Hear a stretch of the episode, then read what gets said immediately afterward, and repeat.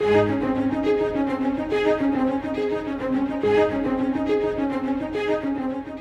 our busy world, family time frequently gets neglected.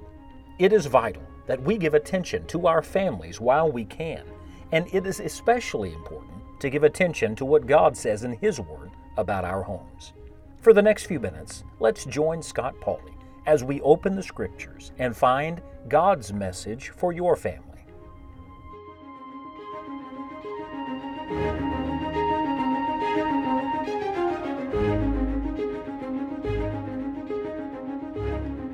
Marriage, at least the right kind of marriage, truly is a partnership. And it is not just a partnership with each other, it's a partnership with the Lord. That's why when people come to a marriage altar, it's a sacred, holy vow, not just with each other, but with the Lord. You're not just entering into a commitment, commitments can be broken. You're entering into a covenant. A covenant is meant to last. And so we return to 1 Corinthians chapter 11. Verse 3 says, But I would have you know that the head of every man is Christ, and the head of the woman is the man, and the head of Christ is God. And then verse 11 and 12 say, Nevertheless, neither is the man without the woman, neither the woman without the man in the Lord. For as the woman is of the man, even so is the man also by the woman, but all things of God. We've learned, first of all, that everybody has to find their place. We all have our place in our home.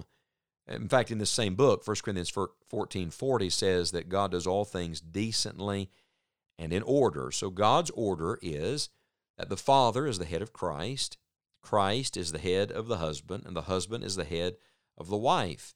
It doesn't mean that there's less value as you go down this, this order, this structure. It simply means this is God's divine way of keeping peace and giving direction and moving forward. And so we all find our place.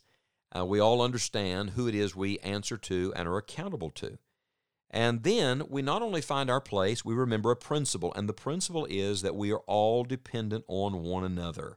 I say again, it's a partnership. You remember in Genesis 2, when God made Eve and gave her to Adam, he was making a help meet for him. In other words, one that matched, one that was was to be a completer. We're not competers in our homes, we are completers. And so, uh, what does the man need from the woman? He needs uh, certainly respect. He needs her wisdom. He needs her to minister to him. And on the reverse, what does the woman need from the man? She needs security and honor and love and affection. You ever hear that opposites attract? Well, the man and the woman both bring something to the marriage. And uh, when they remember the principle that they're dependent on one another, uh, somebody said that a marriage is just the union of two sovereign states. I like that. And so we're no longer two, we're one. When we remember that, it makes it so much better. And then ultimately, we both need the Lord. It's all the Lord. Jesus said in John 15, verse 5, Without me, ye can do what? Nothing. Now, that's not just true at the church house, friends. That's true at your house. He who made us unique, he alone can cause us to fulfill our divine purpose. So we have to find our place and we have to remember that principle. And then out of that, we have to work on the practical. Now, the last time we studied this passage and discussed this, this spiritual truth, I challenged you to meditate on it a little bit, to consider what change needs to be made. What do you need to do? Uh, what needs to grow out of this for you? You see, the whole passage in 1 Corinthians 11 is deeply practical, it's full of application. Let me share just a few practical things God's been impressing on me lately related to my own marriage and my own home life and homework. One is don't compare your marriage with someone else's marriage. Maybe you've been guilty of doing that lately. Looking at another marriage.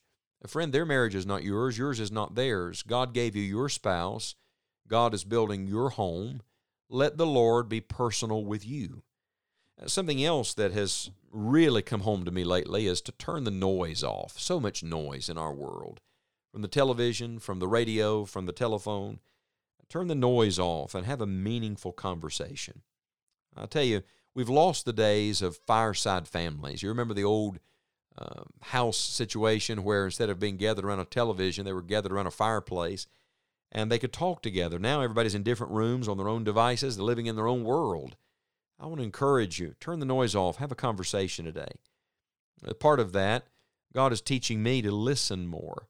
listen to what your spouse is actually saying, uh, not just the fact they're talking, but heart level communication. What are they saying? What are their needs? Something else God has spoken to me about lately is not trying to fix every problem. I'll confess it. I'm a fixer. I like to fix things. Doesn't mean I'm much of a handyman around the house, but in life, I like to, if I see a problem, let's try to straighten that out. I think most men are that way. We're bottom line kind of people.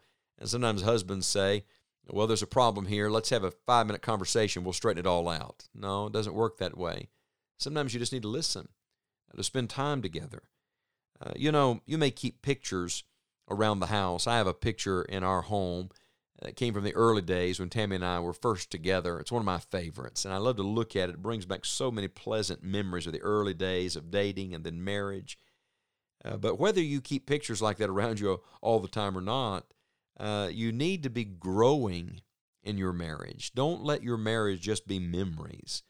Uh, let your love mature beyond where you have been. Don't don't leave that. Don't lose that first love. You don't substitute one for the other. You keep that early love, but you add to it a maturity. I love my wife so much more today than I ever have. I hope and believe she loves me much more than ever uh, because we're growing in that. Uh, these are all things God is teaching me right now about how much I need her, that she needs me, and we both need the Lord. So I want to give you a homework assignment. You know, the danger of broadcasts like this is you can listen to somebody like me drone on and on and on, and it just becomes more information taken in. I want to challenge you to do something with it today. I want to challenge you to sit down with your partner. Yes, that's right, your partner.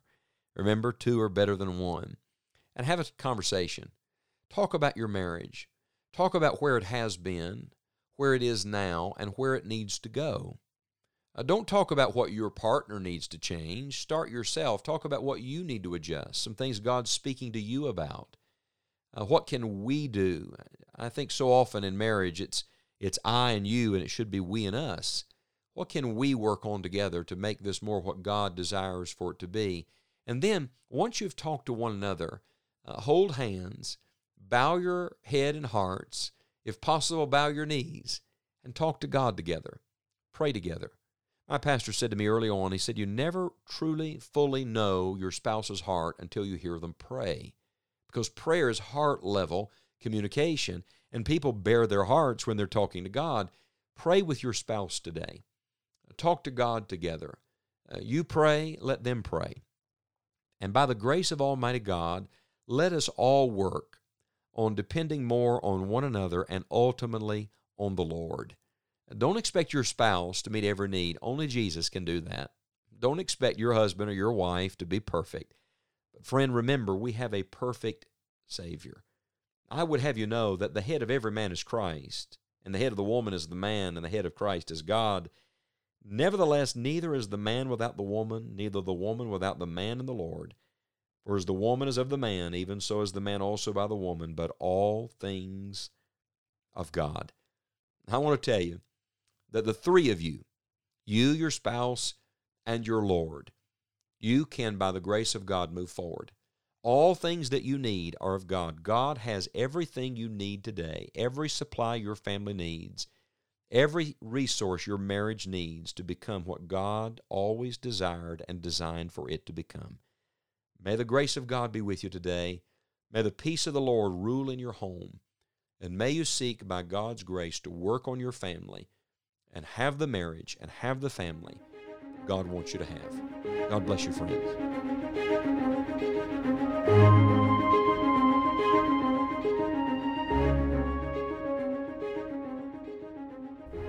We hope that you will spend some time talking with your family today about these truths from God's Word and spend time praying for each member of your family.